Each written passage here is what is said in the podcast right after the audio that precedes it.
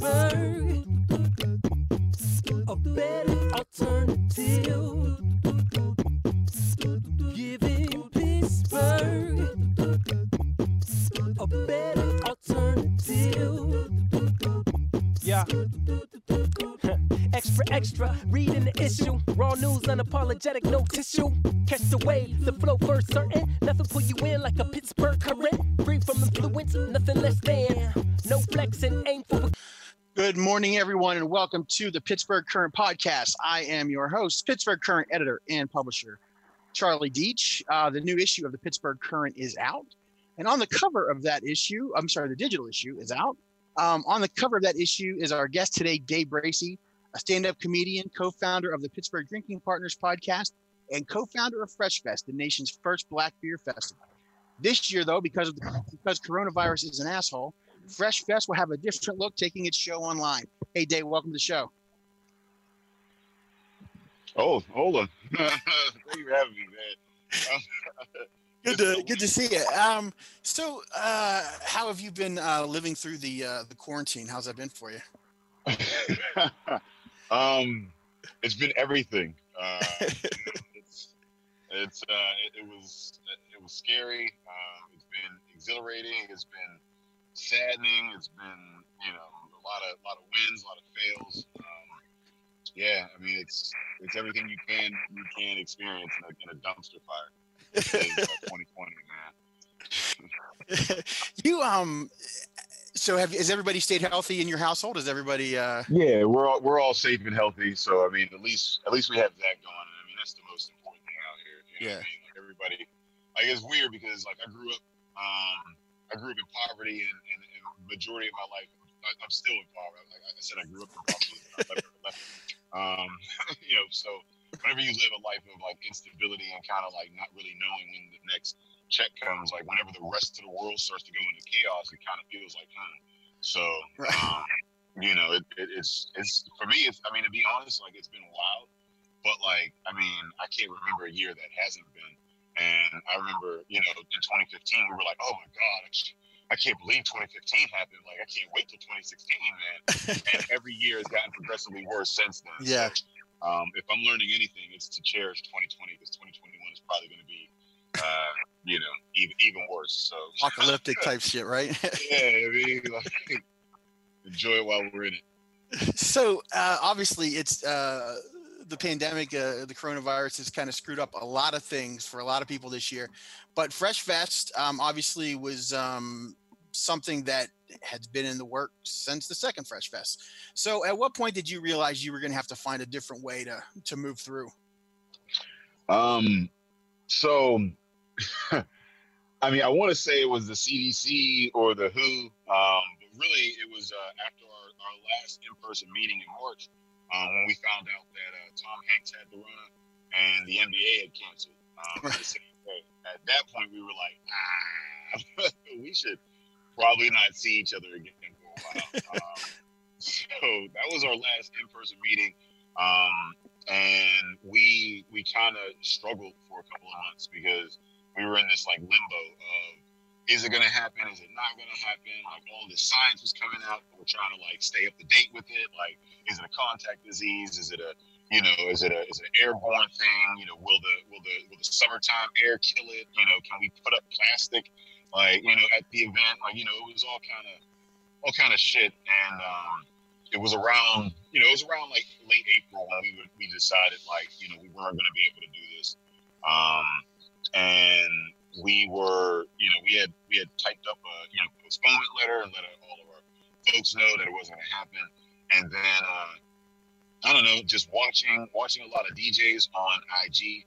And, you know, getting a lot of feedback from the community saying, like, you know, they needed something, you know, this year positive to look forward to or whatever.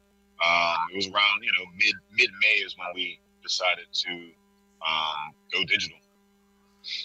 And is that so when you decide that, I mean, obviously the first thing you have that you realize is, you know, people aren't going to be able to, well, people can drink, but not of the, you know, at the festival and so forth. Was it, so what kind of mindset did you go into? I guess, like a more of a programmatic mindset, entertainment mindset? So, I mean, first and foremost, it was like, all right, you know, we have a brand, you know, Drinking Partners, you know, Fresh Fest. There's a brand, a certain level of quality that, you know, we're known for, or whatever. So we didn't want to go in and just do a bunch of, you know, Skype calls all day. Right. We didn't want to do a handheld phone fest. Right. You know, we didn't want to, you know, have a bunch of people scattered across the country having difficulties trying to figure out how to work their audio, plugging into the thing. So, you know, the first part was, you know, can we offer, you know, the elements of Fresh Fest digitally at a high quality? Because Fresh Fest is so much more than just the beer. First and foremost, Fresh Fest is, you know, the celebration of Black culture and, you know, the, you know, uplifting of Black culture through the beer industry. So we wanted to make sure that we could, you know, get some folks in, like, you know, like a Garrett Oliver or Nicole Beckham, you know, and maybe even get some artists, you know, performing and whatnot, and put that out at a high quality. So we hit up WorkHard, and luckily, you know, they're a sponsor of the festival, and we said, hey, are we able to do this? I mean, like, affordably, you know, because basically we're TV producers at this point.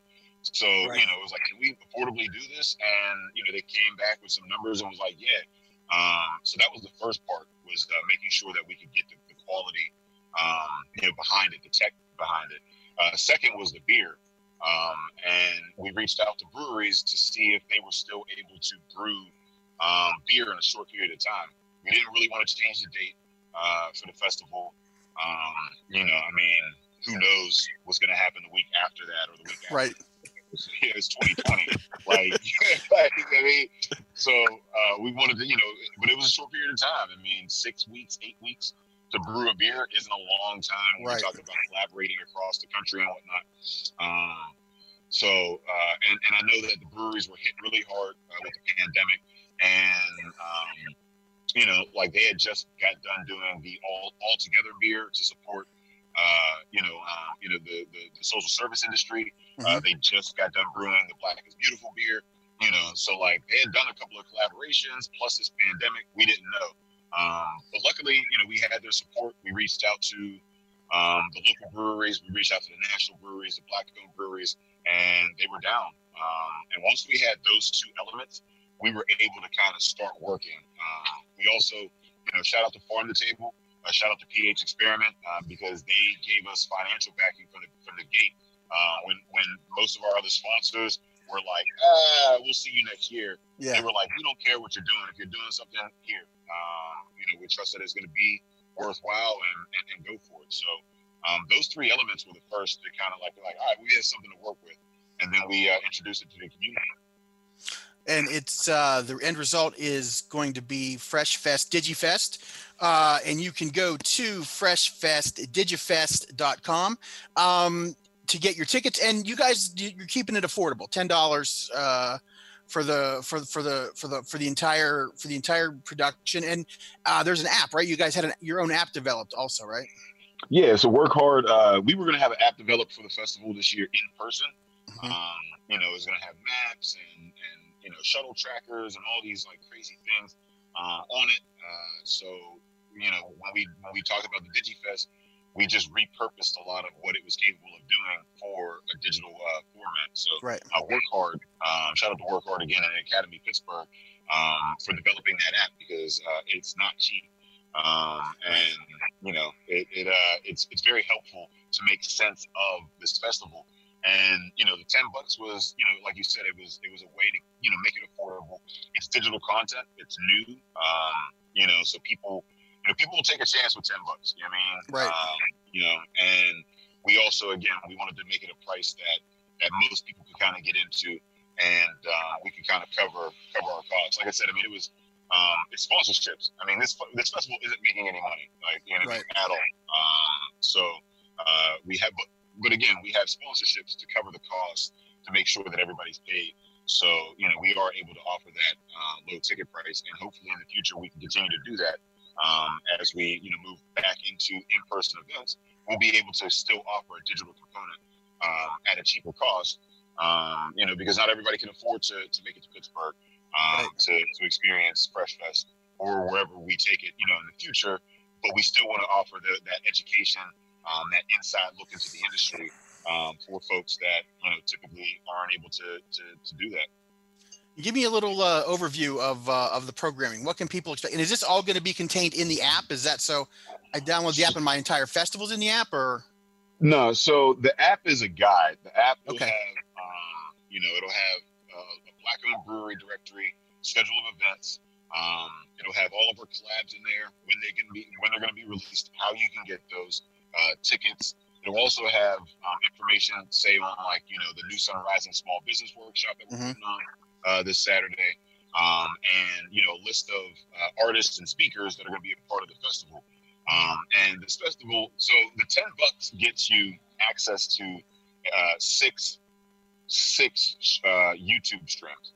So, you know, that, like, when you buy the ticket, you'll get a link in your email, and that link will take you to, you know, this browser that has all of these links on it. So you can watch it from any device that has, you know, a browser or any kind of, you know, link to any kind of YouTube, your smart TVs or whatever.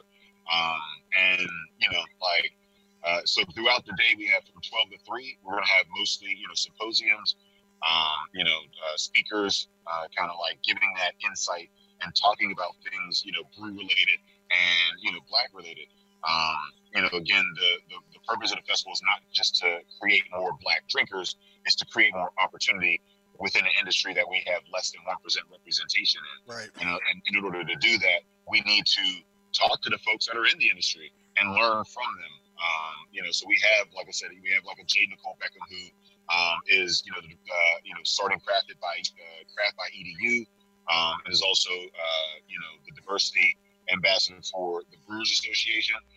We have Garrett Oliver, who is a legend in the beer industry and happens to be a Black guy. We have Paul Jones and Stacy Aya over in England at Cloudwater and Rock Leopard Brewing, because we want to know, you know, what's the beer industry like, you know, across the pond, right, and how they're facing, you know, racial issues, you know, in Europe. So that 12 to 3 is a lot of symposiums, a lot of information, a lot of education. From 3 to 9 is when we get into more of the entertainment side. So we have 4 stages out in Allentown. We have it staffed with 3 to 5 people, and then we have no more than 10 people in any act performing at a time, 6 feet apart. Everybody, you know, masked up as much as we can, so that, you know, there's no more than 15 people on site at any venue, well below the 25 that's allowed, and, you know, we're able to stream those live from Allentown from 3 to 9. We have DJs paired up with artists who are going to be, you know, DJs mixing and doing the whole thing, while, you know, live artists are going to be painting visually, you know, art. So you get to watch a work of art happen while you're jamming some tunes. And then we also have a couple of stages for, you know, bands and rappers and live acts, you know, there as well. We also have a live brewing day going on in Abjuration with Gabby the anti-socialite. She's going to be hosting and making a collaboration beer, because Gabby doesn't like beer. And the point, one of the things about the festival is, we go to Black women and we go, well, okay, you know, people haven't asked, you don't like beer because people haven't asked you what you like to drink, and and built a beer for you. So that's what we like to do here with the Fresh Fest, and that's what's going to be happening. You'll get to see that live. We had her down at Abjuration a week or so ago, and she got to try a couple of the different beers, and there was like a, you know, a white chocolate raspberry beer. You know, there was a, you know, like a grape Welch's juice beer. It was like, you know, and she was like, oh, I didn't know beer could taste like that. And that's the beauty of it.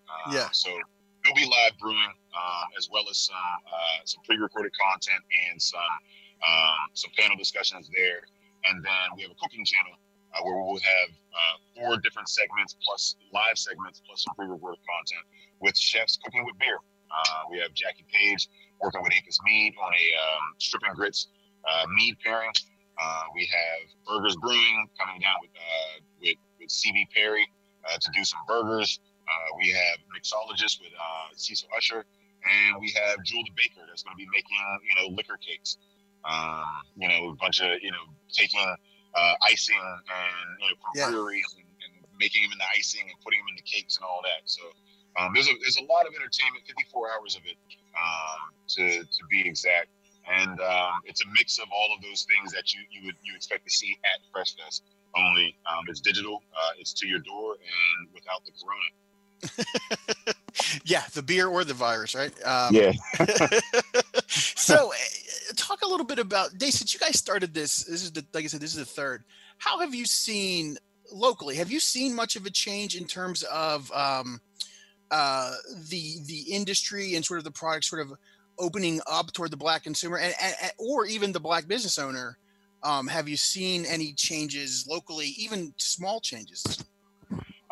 Yeah, I mean, to be honest, like it was slow, you know, but like Zach hit me up and was, you know, Zach Shoemaker up at Shoebrew. He was like, man, we get like, you know, 2 or 3 Black folks coming in here a day. He was like, you know, 3-4 years ago, it was 2 or 3 Black people a year that would come in, you know, and, you know, he was like, you know, I attribute that to a lot of the work that's being done by, you know, with Fresh Fest and whatnot, you know, like when you, you know, and we try to teach, you know, like the industry in general and say, hey, if you make efforts to let people know that they're welcome in your establishment, and people will come to your establishment, but it has to be something that you work on. It has to be active. It has to be intentional. So.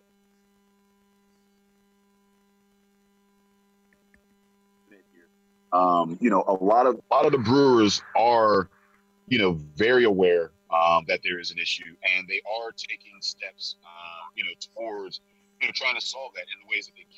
I'm in constant communication with folks. They're always asking, hey, you know, is this something that, you know, we should move forward with? Do you think this might be a little insensitive? Do you think, you know, and that's an important thing. Anytime you're trying to create change, is to talk to people. You know, like.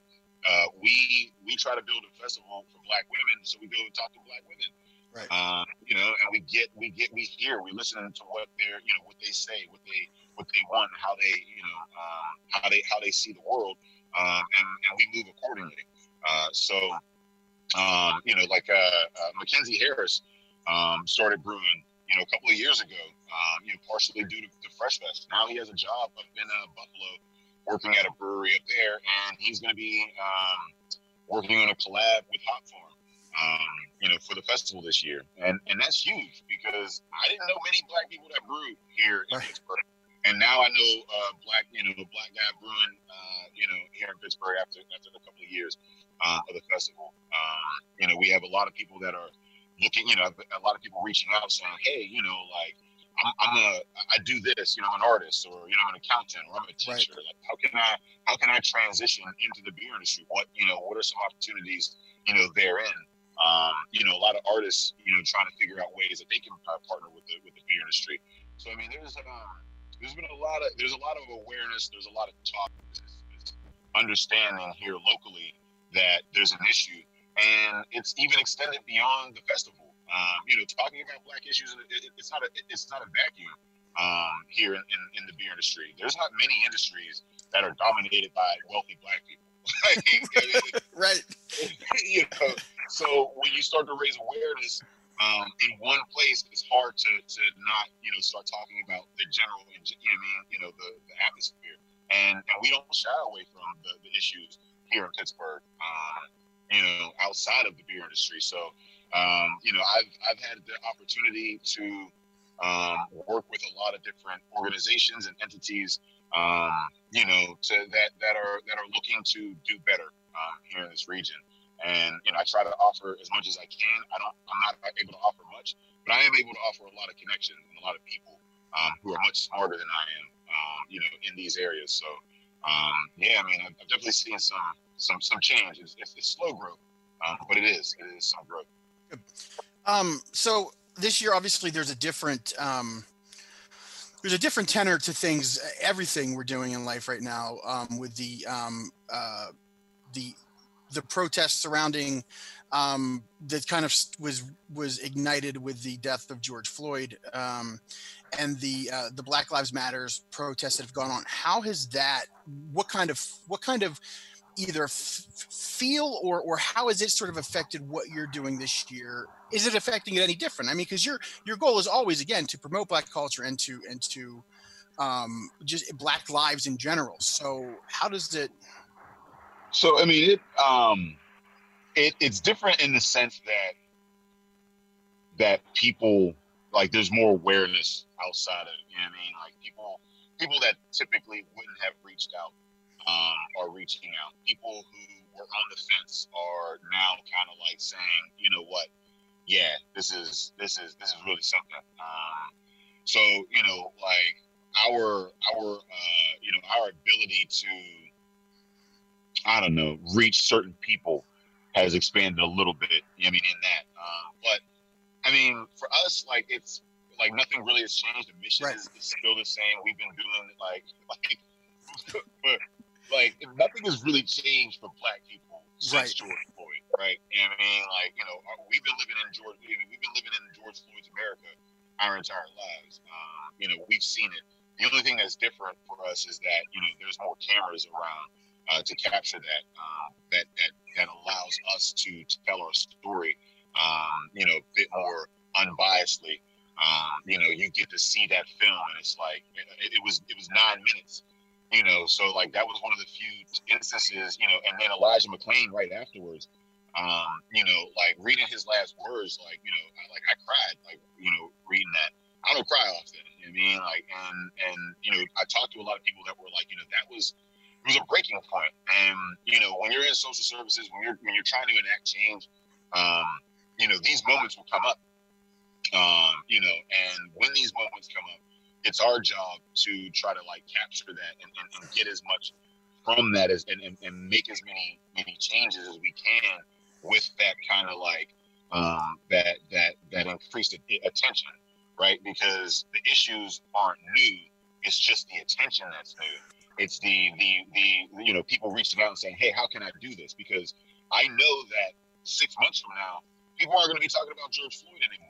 Right. I mean, people like the news cycle is going to change. Like, it's going to be a different dumpster fire. Like, it's going to be something else. So, you know, it's our job to kind of like capture as much as we can, knowing that it's going to probably cool off at some point. But that's cool because we're going to continue to put in the work, you know, so that the next time somebody, you know, that dies needlessly, or the next time the, you know, national attention turns towards Black lives, we are still here and the work is still here, so that, you know, we can again push and move forward. You know, same thing with the pandemic, right? Like, it's one of those things where if we don't take this opportunity to make some real change, if we go back to normal, then we fail. And, you know, it's not that, you know, the folks at the bottom have, are new to poverty. It's just that, you know, there's some folks that are able to make some change that are newly aware to the ills of poverty and the shitty system that we live in. So that's our opportunity to kind of tag those people and say, hey, do something about it. I mean, don't just sit there on your hands. Right. And this is something I've thought about a lot. And at times it's sort of, I mean, at some point you're just kind of like, well, look, I'm glad people are taking notice now. But one thing that I've thought about, and one thing that's really like pissed me off when I go back and think about it, you know, is what was it about this moment that people now like, oh my God, look what's going on. But you know, Eric Garner, Freddie Gray, Tamir Rice, where were Leon Ford, you know, well, even the shooting of Leon Ford. What was it about that, or what was it about this that people are just now sort of opening? I don't know what it is. Is it because the scope of it, or? Yeah, I mean, I think that it was, you know, it was a perfect storm of shit, right? So you had this pandemic that came down, and the reason why racism is so prevalent in our politics and in our America is because the you know, the GOP and the people in power are really good at telling white people that we're the enemy, and that if they vote away all their rights and protections or whatever, then they'll be safe. So Reagan came in the 80s and was like, yo, like, fuck social services, like these welfare moms, right? You know, like, welfare isn't a thing that we need. Deregulate industry, because if you work hard, then, you know, you'll get rich. So deregulate the industry. You know, don't worry about wages, because, you know, you're going to work hard and you're going to get it, and these corporations are going to give it to you. So, like, you know, you have decades of, you know, and then you know, you had three presidencies, you had three terms of Reagan. Like, Bush was the third Reagan term, right? So that changed. The Democrats started having to play catch up in the 90s, and that's when they became law and order Democrats. You know what I mean? Like, you look at Bill Clinton. He came in, he won on getting tough on crime. I mean, Biden, you know, like, these Democrats are like, yeah, we're not here, we're tough on crime too, we can win, you know, and that's the reason why, you know, they came in. So, you know, you have all of these rights, you know, that are being voted away. The crack epidemic came in, you know, tough on drugs or whatever. I mean, again, voting away more rights, voting away more protections or whatever. 9/11 came in, the town, you know, like, oh, these brown towelhead motherfuckers, you know, we gotta give, you know, gotta, you know, take away, you know, the, you know, take away more rights.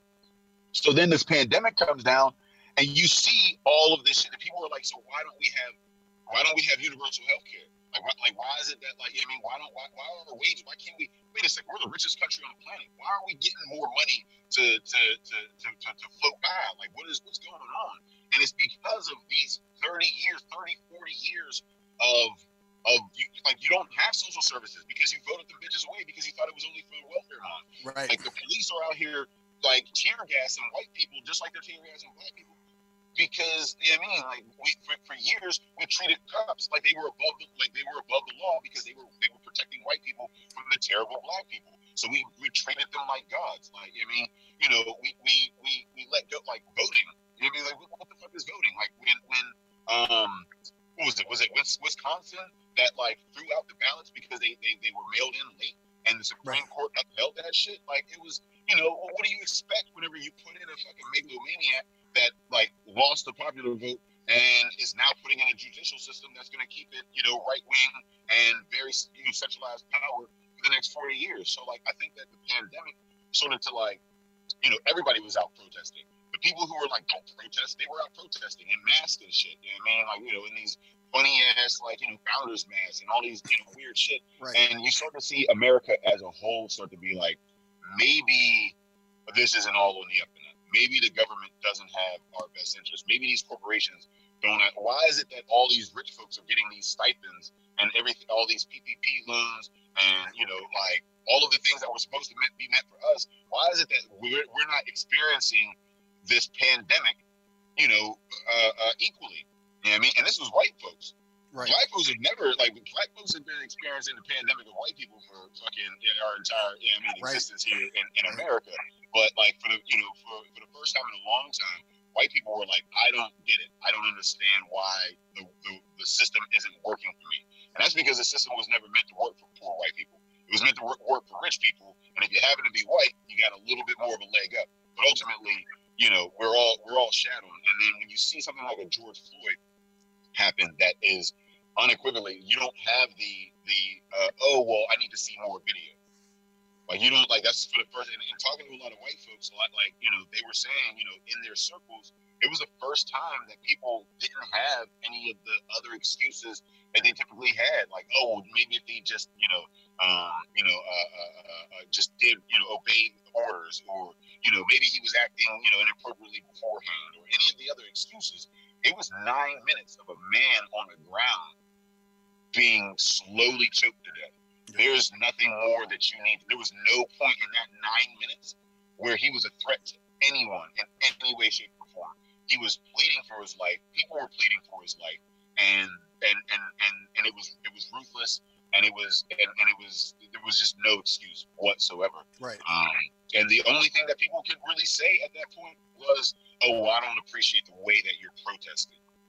But nobody could really say that that death was lawful, or, you know, any of that. So I think that whole, you know, again, it was, and then these protests that happened afterwards. Well, of course you can have these sustained protests because everybody's out of work, everybody's out of a job. You know what I mean? Like, it's easy. Like, it's hard to protest and demand change when you got to be to work at 9. Right. You know what I mean? Like, but when you're sitting at home, not knowing when your next paycheck is going to come, not knowing if your business is going to open back up, it's, you know, you're a little angry and you're like, okay, well, maybe it's fucked up for everybody. You know what I mean? And it's a little easier to demand some change. So I think that that's really what it, like, you know, really what it was. It was a perfect storm of shit. So, as a black man, someone who's lived, I mean, like I said, this isn't new for you. You've lived this your entire life. Does it Does it make you though, if you think though, like, it's sad that it took something this, and I understand it's completely, you're completely right, but it's sad that it took something this obvious that, you know, that sort of turn people's eyes to say, oh, hey, there's something not right here, you know. But meanwhile, if at any point in the last, you know, just let's say in the last 20 years, you know, with all of these cases, that somebody would have, you know, that people would have reacted then, we probably could have avoided Antoine Rose. We probably could have avoided Eric Garner. And it's just, it's maddening. Yeah. Though. But I mean, but the system is the system, because the system works. You know what I mean? Like, it's like, that's the thing. Like, you can't, you know, so like, if you're going to enact change, you know, if you're going to enact change in society, you can't really be mad. Like, it's hard. It's a juggling act, right? Because you can't be mad at some folks. I mean, willful ignorance really is a thing. But I mean, ultimately, a lot of these folks are victims of a system, and they are victims, right? Like, while they are experiencing a little, you know, maybe a little bit of a better life than I'm living, you know, they're still poor. They're still not big. Like the main reason for bankruptcy in America is healthcare. You know what I mean? Like, healthcare costs. There's a lot of poor white people out there who, you know, like Lupe Fiasco, one of my favorite rappers. He has a line that says, you know, like, you know, he wants to burn a cross, but he can't afford the gasoline. You know what I mean? And it encapsulates that racist, you know, Klan member who's extremely upset at black people, but is also living in poverty. You know what I mean? He wants to, you know, enact all of this anger and hatred upon the black community, but he can't even afford gasoline to burn the cross on their lawn. So his anger is very misdirected. Right. You know what I mean? And it's misdirected because he's been told a lie his entire life. You know, from the time that he came into his hillbilly existence, he's been told that these Negroes over here in the city, in these urban areas over in Chicago, are out here, you know, just living a jungle life, living it cool off of welfare, you know, out here, you know, raping his women, you know, in his, you know, hillbilly, you know, towns or whatever. And, you know, he needs to vote for this Republican who is going to lower his taxes and be hard on those jungle Negroes, right? He doesn't know any better. You know what I mean? Like, and they're in a bubble, and they keep them in the bubbles. They keep them in bubbles by, you know, yeah, they're lowering taxes, but they're also taking away all of the social services and all of the things that person needs in order to get a leg up. Their education system is shit. You know, they're you know, when that company leaves that town, they all go into poverty. That whole town goes into poverty, and they don't have any protections because they gave all of the all the money to the corporations, and they voted away all their rights, you know, for the government, the Republicans, the whole nine. And who are they told is their enemy? Black people. So, you know, and it's the same thing with black folks, man. I mean, we live in bubbles. We live in a society that, you know, like, we don't always know. Like, we no attitude and ways of acting and thinking, like, you know, like, oftentimes society tells us that the only way to get out of poverty is to dribble a ball, you know, or to rap a lyric. So, you know, like, it takes somebody to come into these areas, into these places and these communities and listen and offer, you know, like, an alternative. And it is frustrating. It's frustrating work. It's hard work. It's not rewarding a lot of times. You know, we are living off of the hard work of our ancestors that never got to see freedom, right? Like, you know, those people that fought for freedom, a lot of those people died before seeing it, and we got to see it because they believed in it and they fought knowing they may never see it. So it's the same thing with us, is that we have to go into these communities, and yeah, we could be angry at the fact that you weren't born woke, that, you know, somehow I became a little bit more aware before you became aware, because, right, you know, that's really what it is. And I like, 10 years from now, I'm probably going to be looking at, you know, the things that I'm saying and doing right now kind of in disgust, because, you know, like, I wasn't born woke, and there's still a lot of things that I don't know. And hopefully 20 years from now, I'll still be learning, you know, some things. You know, so I can't fault the people who aren't on, you know, at the same place that I'm at. I just have to work with the people whenever they do come to a place where they are willing to change. And whatever that is that gets them to that place that they're willing to change, fine, let's go from there. You know? Yeah. And obviously, a programming like Fresh Fest is something that, again, it sort of brings folks together and over a commonality, which is beer, and you know, hopefully begin to understand each other a little better. Anyway, at least where folks are coming from, if not, you know, ready to start, you know, inviting folks into dinner. So, yeah. But Day Bracey, you could go to freshfestdigifest.com and $10 tickets. He's got, you said, 54 hours of programming ready for folks this weekend, or August 8th. So Day Bracey, thank you so much for joining me, and everybody check out Fresh Fest this week. Hey, thank you for having me. I appreciate it, sir. Absolutely.